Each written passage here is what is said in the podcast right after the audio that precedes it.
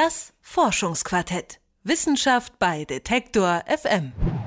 Vier Wochen dauert der Menstruationszyklus. Er beginnt mit dem ersten Tag der Menstruation und endet mit dem letzten Tag vor der nächsten Blutung. Ja, so sollte es eigentlich funktionieren. Die Realität sieht bei vielen Frauen aber ganz anders aus. Nämlich, dass es gar nicht erst zum Eisprung kommt und die Menstruation bleibt aus und das über Monate. Dann kommt manchmal noch dazu, dass verstärkt Akne im Gesicht auftritt oder auch, dass Haare überall am Körper wachsen. Vielleicht sogar mehr, als sie es davor getan haben. Ein Grund also, zum Gynäkologen zu gehen und nach der Untersuchung lautet die Diagnose häufig PCO-Syndrom, eine Hormonstörung.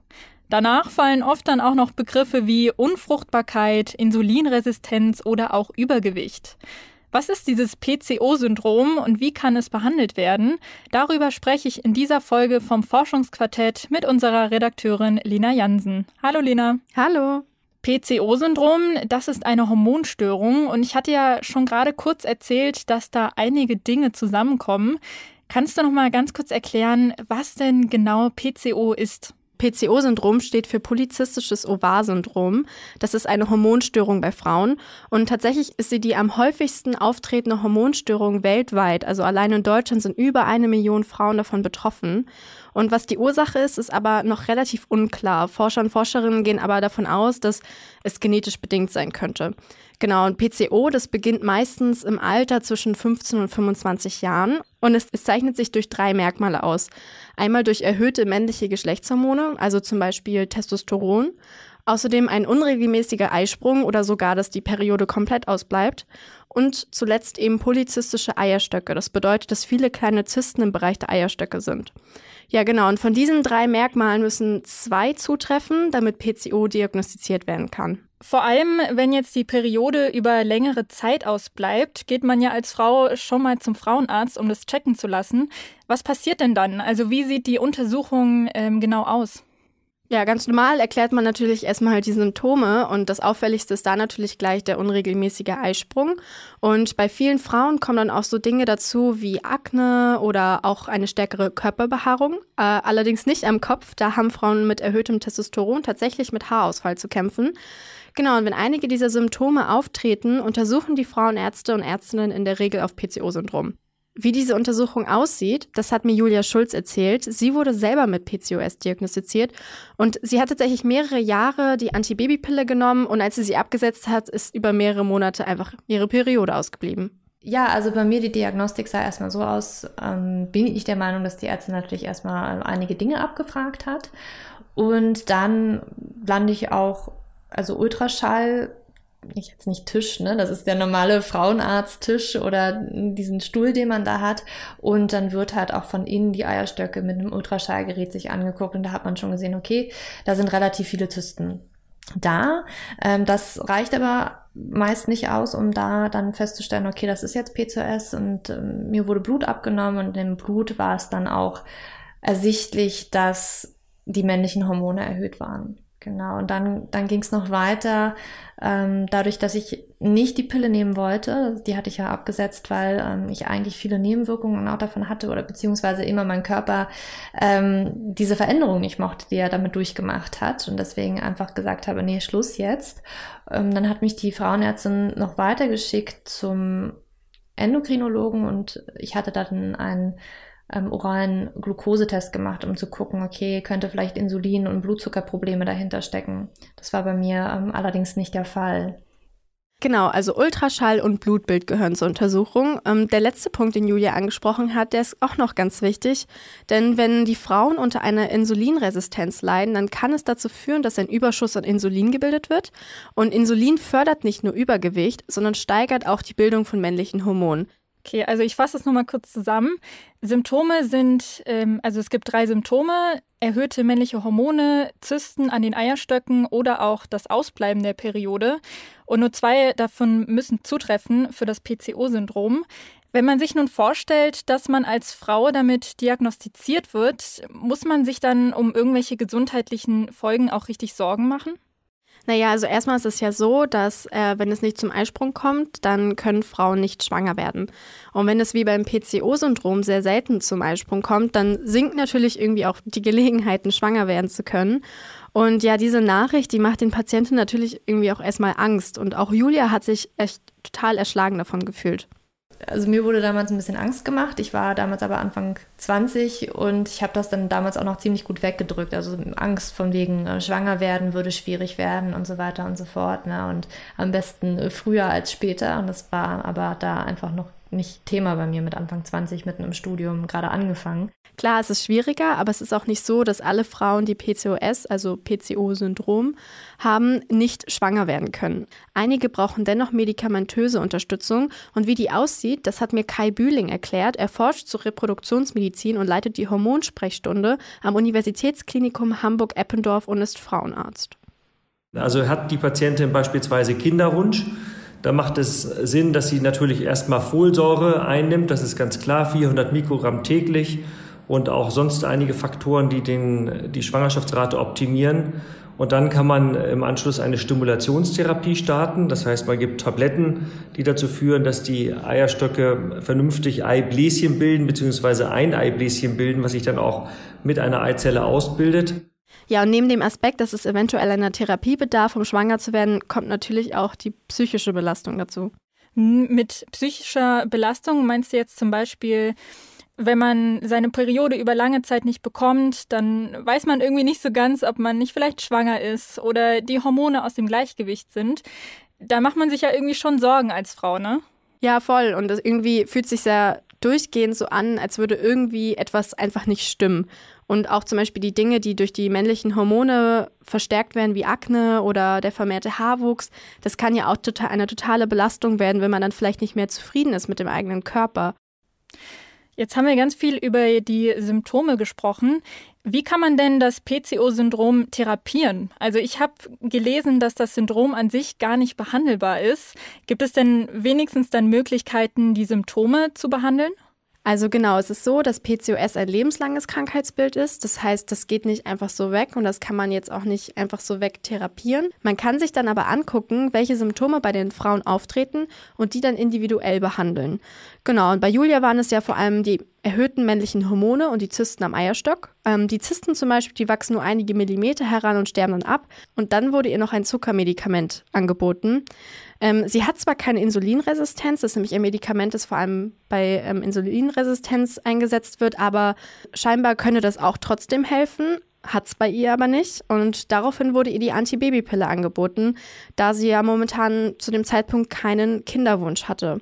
Ja, und das verläuft tatsächlich bei den meisten Frauen so. Also die meisten bekommen in der Regel schnell die Antibabypille verschrieben. Das sind ja aber dann doch ziemlich starke Medikamente, die die Hormone direkt beeinflussen. Und die Antibabypille benutzt man dann ja, weil die ja das Testosteron im Blut bindet, stimmt's? Ähm, also das heißt Akne, Haarausfall, diese ganzen Symptome werden damit erstmal quasi erledigt. Mhm. Ja, und das ist natürlich für die Frauen ähm, eine Last weniger. Allerdings sollte man laut Bühling der Pille als Therapie sehr kritisch gegenüberstehen. Ja, weil natürlich die Pille auch äh, Nebenwirkungen und Risiken hat. Nicht? Also was die Pille gut kann, ist, dass der Zyklus eben in Anführungszeichen normalisiert wird. Das ist natürlich keine Normalisierung des Zyklus, denn unter der Pille hat die Patientin keinen Zyklus. Sie hat zwar Blutungen, die resultieren aber daraus, dass man bei der Pilleneinnahme ja eine Pause macht und dadurch letztlich nur die Blutung zustande kommt. Das zeigt nicht an, dass der äh, Regelkreis der Patientin funktioniert, der hormonelle Regelkreis. Außerdem kann es bei PCOS in den seltenen Fällen passieren, dass durch den geringen Östrogenanteil im Blut die Knochen porös werden. Und da sollte man auf jeden Fall beachten, dass die Pille ja auch Nebenwirkungen hat, wie zum Beispiel, dass sie das Thromboserisiko steigert. Und das in der Kombination sollte auf jeden Fall gut mit dem Arzt besprochen werden. Und abgesehen davon ist die Pille ja aber auch einfach ein schneller Weg, einige der Symptome, ja, wie zum Beispiel Akne, zu behandeln. Und ja, auch Julia ist erstmal diesen Weg gegangen, hat erstmal die Pille genommen, aber eben halt auch nur für eine kurze Zeit. Dann bin ich nochmal zurück zur Pille, weil mir die Ärztin doch so große Angst gemacht hat, dass da unten alles kaputt gehen würde. Und dann habe ich das irgendwann im Selbstversuch aber nochmal gesagt, nee, ich, das muss auch natürlich gehen und habe es dann einfach nochmal auch mit Ernährung versucht und ähm, Lebensstilveränderung versucht und habe dann nochmal die Pille abgesetzt und dann ähm, war eigentlich alles wunderbar. Das sagen ja viele Frauen, ne, dass sie die Pille nicht nehmen wollen, auch wenn es nur um Verhütung geht, weil die ja eine ganz schön lange Reihe an Nebenwirkungen hat. Du hast es ja gerade auch schon angesprochen. Julia meinte gerade, dass sie es mit einer Lebensstilveränderung probiert hätte. Was ist denn damit genau gemeint? Ähm, das wird vielen Frauen empfohlen, vor allem denen, die wie Julia die Pille nicht nehmen wollen. Das bedeutet, dass ähm, man seine Ernährung umstellt und meist wird den Frauen dabei geraten, die Kohlenhydrate ein bisschen runterzuschrauben und Ausdauersport dazu zu betreiben, um abzunehmen. Okay, warum sollen die abnehmen? Ähm, naja, einige der Frauen, die PCOS haben, sind übergewichtig, aber an dieser Stelle möchte ich wirklich auch nochmal betonen, einige, nicht alle. Und diesen Frauen wird geraten, abzunehmen, da das Fettgewebe die Produktion von Testosteron fördert. Wenn also jetzt sich die Frauen zum Beispiel sportlich betätigen und die Muskeln dabei aktiv sind und insbesondere das Hormon produzierende Bauchfett schmilzt, dann reagieren die Zellen besser auf Insulin und der Blutzuckerspiegel sinkt und damit auch die Produktion von männlichen Hormonen. Leider ist es gleichzeitig so, dass die betroffenen Frauen durch das Hormonungleichgewicht es viel schwerer haben abzunehmen. Jetzt hast du ja gerade gesagt, dass nicht alle Frauen, die PCOS haben, auch ähm, gleich übergewichtig sind. Wenn die Betroffenen jetzt sagen, dass sie die Pille gar nicht nehmen wollen, welche Behandlungen stehen denn da noch offen? Ja, auch da kann man einfach gucken, dass sich die Frauen ausgewogen ernähren und ohne unbedingt das Ziel zu haben, abzunehmen.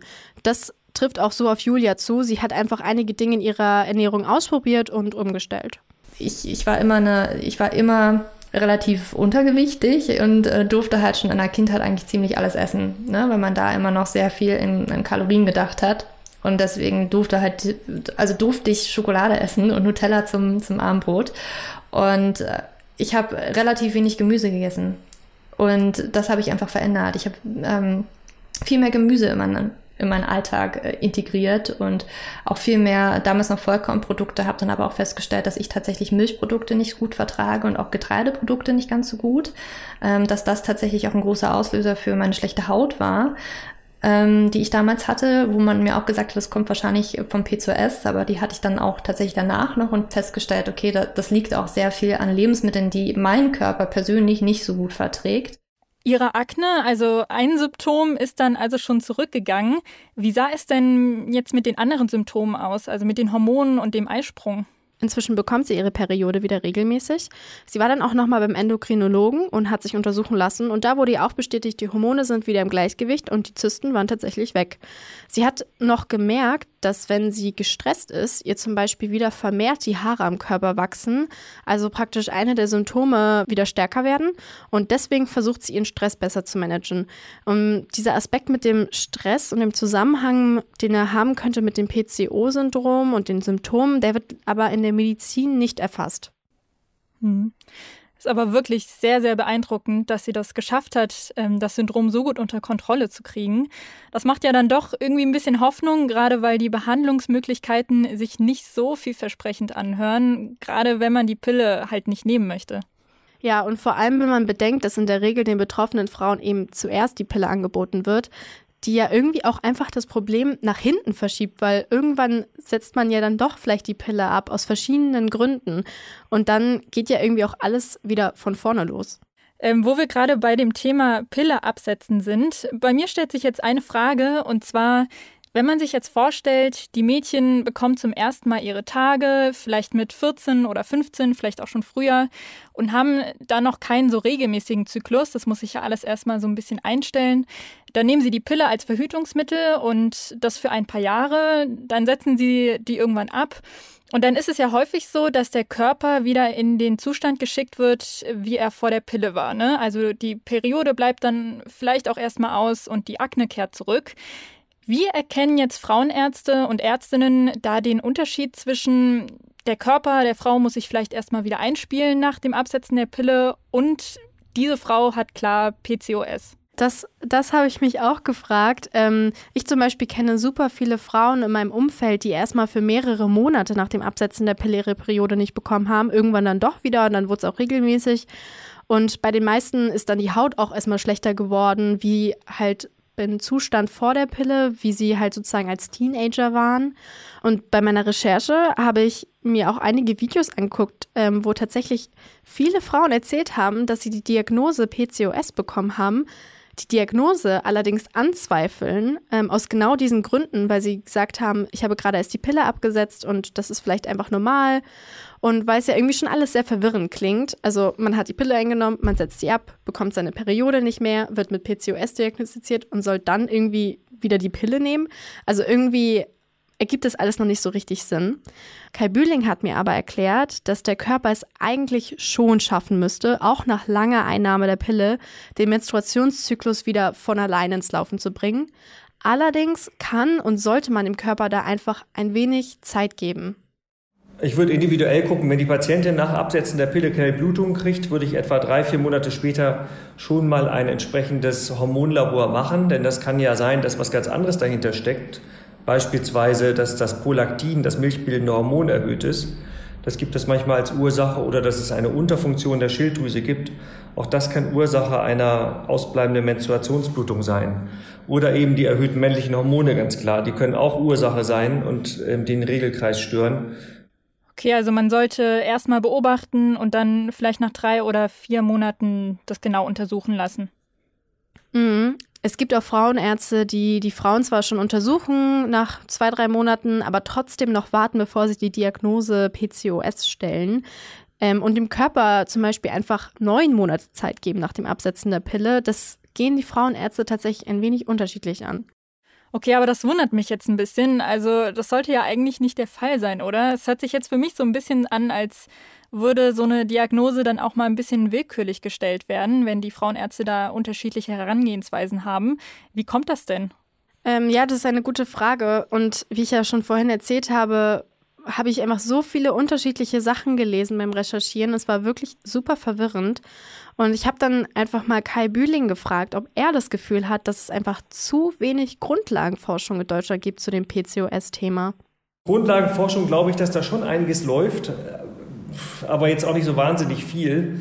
Ähm, das ist das eine. Und das andere ist, was die Therapie angeht, glaube ich, dass viele Kollegen sehr aktivistisch sind. Und ähm, das ist mal das, was ich beobachte, wo dann wirklich jede Patientin, die mal irgendwie äh, ein bisschen längeren Zyklus hat oder ein bisschen Akne, das ist ja auch relativ eigentlich nicht, wenn man sagt, die Patientin hat Akne, ähm, dass dann gleich PCO-Syndrom daraus gemacht wird finde ich ein bisschen schwierig. Und ähm, dann diesen Patienten deutlich zu sagen, sie müssen jetzt die Pille nehmen, das halte ich für nicht richtig. Aber trotzdem stehen ja Ärzte und Ärztinnen auch unter dem Druck, dass sie den Patientinnen im Idealfall eine Behandlung anbieten sollten. Ja, ähm, laut Bühling müssten Frauenärzte vor allem bei PCOS das dennoch einfach mal aushalten, vielleicht nicht direkt die Patientin zu behandeln. Denn er meint, solange die Frauen fünfmal im Jahr ungefähr ihre Periode bekommen, dann könne man das Symptom auch einfach beobachten und außer vielleicht die Ernährung anzupassen, einfach mal als Arzt nichts tun. Denn bei fünf Zyklen im Jahr haben die Frauen eine ausreichende Östrogenversorgung für die Knochen. Die Gebärmutter wird gereinigt, zwar nicht ganz so oft wie bei einem regelmäßigen Zyklus, aber genug. Und vor allem bei jüngeren Patientinnen ist das auch vollkommen in Ordnung. Ja, und wir haben ja auch gerade von Julia gehört, dass sie es auch einfach durch Zeit, Ernährung und Stressmanagement geschafft hat, auch ohne direkte ärztliche Behandlung ähm, gegen das Symptom vorzugehen. Was ich bei Julia sehr erstaunlich fand, dass sie sich englische Literatur besorgt hat, um sich eigenständig darüber zu informieren, wie man die Symptome von PCOS alternativ zur Pille behandeln kann. Und das kann ja eigentlich nicht sein. Und deswegen ist es ihr Wunsch, dass einfach alternative Therapieansätze mehr mitgedacht werden und auch an die jeweilige Patientin angepasst werden. Der typische Ratschlag ist halt, sie müssen abnehmen und Low Carb essen. Und wenn man mich dann nimmt, die eh schon untergewichtig war oder am, am unteren Normalgewicht maximal, da ist, wäre so ein Ratschlag halt fatal. Wenn man mir damals gesagt hätte, nehmen Sie jetzt mal ab und essen Sie Low Carb. Und ich habe es auch gemacht, ich habe Low Carb gegessen und das hat alles nur noch verschlimmert, ne? weil das so einen Stress in meinem Körper ausgelöst hat. Äh, und dass man da auch vielleicht bisschen besser zusammenarbeitet mit anderen Experten, die sich mit Ernährung vielleicht auch besser auskennen, weil auch ein Frauenarzt Endokrinologe Immunologe, der kann auch meiner Meinung nach nicht alles wissen und das ist auch okay, dass man sich da einfach mehr abstimmt und einfach auch hinverweisen kann, wo man vielleicht noch mehr Informationen bekommen kann zu dieser, zu dieser Störung, zu dieser Hormonstörung. PCO-Syndrom. Das ist ein Syndrom, bei dem Frauen mit einem sehr unregelmäßigen Zyklus zu kämpfen haben. Die männlichen Geschlechtshormone treten erhöht im Blut auf, um den Eierstock herum bilden sich Zysten. Heilbar ist das PCO-Syndrom nicht, allerdings kann man die Symptome behandeln. Vielen Frauen wird dafür die Antibabypille angeboten. Kai Bühling ist Frauenarzt und forscht zu Reproduktionsmedizin. Er hält es für den falschen Weg, das PCOS mit der Antibabypille zu therapieren, denn der Menstruationszyklus wird so nicht normalisiert. Deswegen setzen viele Frauen auf eine ausgewogene Ernährung. Julia Schulz wurde mit PCOS diagnostiziert und hat zum Beispiel mit Ernährung und Stressmanagement die Hormonstörung in den Griff bekommen alternative Behandlungsansätze, dem Körper Zeit geben und als Arzt vielleicht einfach mal abwarten. All das wird noch zu wenig praktiziert und in der Forschung erfasst. Vielen Dank, Lena, dass du dich durch das Thema gewälzt hast. Äh, es war wirklich sehr interessant und ich habe auf jeden Fall sehr viel gelernt. Gerne. Das war's mit der Folge vom Forschungsquartett. Ich hoffe, euch hat's gefallen. Den Podcast findet ihr auf detektor.fm und auch überall da, wo es Podcasts gibt. Mein Name ist Leora Koch und ich verabschiede mich an dieser Stelle. Bis zum nächsten Mal. Tschüss. Das Forschungsquartett. Wissenschaft bei Detektor FM.